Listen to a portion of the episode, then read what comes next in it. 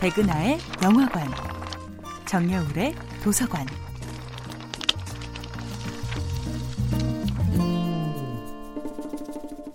안녕하세요.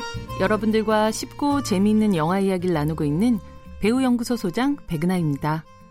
이번 주에 만나보고 있는 영화는 벤 스틸러 감독 주연의 2013년도 영화 월터의 상상은 현실이 된다입니다. 영화 월터의 상상은 현실이 된다의 주인공 월터는 잡지의 마지막 호를 장식할 사진의 원본을 찾아 생애 처음 모험길에 오르는데요. 우여곡절 끝에 그린란드에 도착하지만 그 앞의 여정이 마냥 쉽게 풀리지만은 않습니다. 이제 어디로 가야 할지 막막해하던 월터 앞에 갑자기 짝사랑하던 여자 셰릴이 기타를 들고 등장합니다. 늘 백일몽에 사로잡히는 월터의 상상이 또 시작된 것이죠.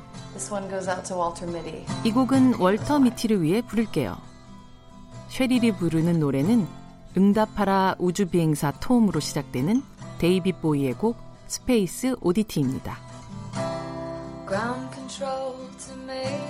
우주를 비행하며 지구와 교신하던 우주비행사 톰의 이야기를 담은 스페이스 오디티는 스탠리 큐브릭 감독의 1968년도 영화 2001 스페이스 오디세이의 영감을 받아 작곡된 노래였다고 하죠. 우주에 홀로 남겨진 우주비행사 톰과 지구의 관제소 사이의 교신 내용으로 시작되는 이 노래는 어느 순간 교신이 끊긴 채 우주에 홀로 남은 톰의 두려움과 막막함이 독백처럼 흐릅니다. 어쩌면 우주비행사 톰처럼 고립되고 막막한 월터의 상황에 이보다 더 어울릴 수 없는 선곡이었죠. 하지만 스페이스 오디티가 흐르며 시작된 월터의 상상은 그를 다른 땅으로 날아가게 만드는 진짜 헬리콥터를 불러옵니다. 처음 그린란드에 도착한 월터가 렌트카를 빌리는 장면이 나오는데요. Do you have any cars available?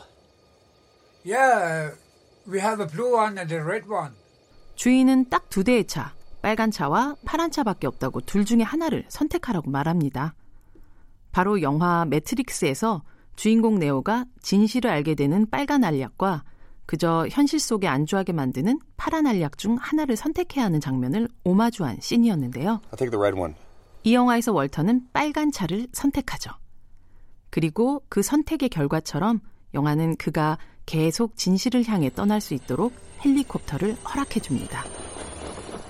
어쩌면 월터에게 상상이란 현실을 잇는 망각의 알약이 아니라 현실을 더 멋진 곳으로 이끄는 도약의 알약이었는지도 모르겠습니다.